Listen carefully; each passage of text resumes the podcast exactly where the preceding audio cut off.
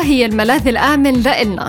ومهما تعرفنا على أشخاص بحياتنا فمستحيل حد يحبنا مثل أسرتنا.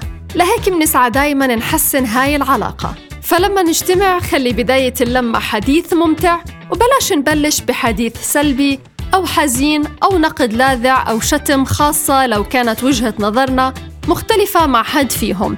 خلونا نعبر بلا صوت عالي وبلا شتم وتعصيب. الآراء السياسية خلت علاقات أسرية كثيرة تتهدم. فخلوا السياسة على جنب بلماتنا. ولو كنا مختلفين خلوا شعارنا اختلاف الرأي لا يفسد للود قضية. كلنا بنغلط بحق بعض. ولو غلطنا خلونا نعترف وما نسمح لأنفسنا ننام قبل ما نعتذر من اللي زعلنا خاصة لو كان من أسرتنا. هالشي ما رح يكسرنا ولا رح يقلل من قيمتنا. بل حيزيد علاقتنا ونزداد غلاوة وننسف الجفا وما نسمح للزعل يفسد جمال علاقتنا. في أشخاص كونهم معتادين على وجود أفراد الأسرة وضامنين بقائهم بحياتهم بتلاقيهم لطيفين ومعطائين مع الناس الغريبة.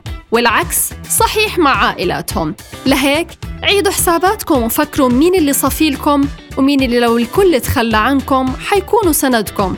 واللي شاريينكم بكل حالاتكم وبحبوكم بدون مقابل. هدول اللي بيجمعنا فيهم روابط كثيرة فينا نحكي لهم كل شي بقلبنا ويحسوا فينا وما منخجل منهم وبنتصرف بعفوية مطلقة معهم. منكون متأكدين إنهم بيعرفوا شعورنا وإحساسنا تماماً خاصة بس تسكر الدنيا بوجهنا منلاقي وجودهم هو اللي سابق.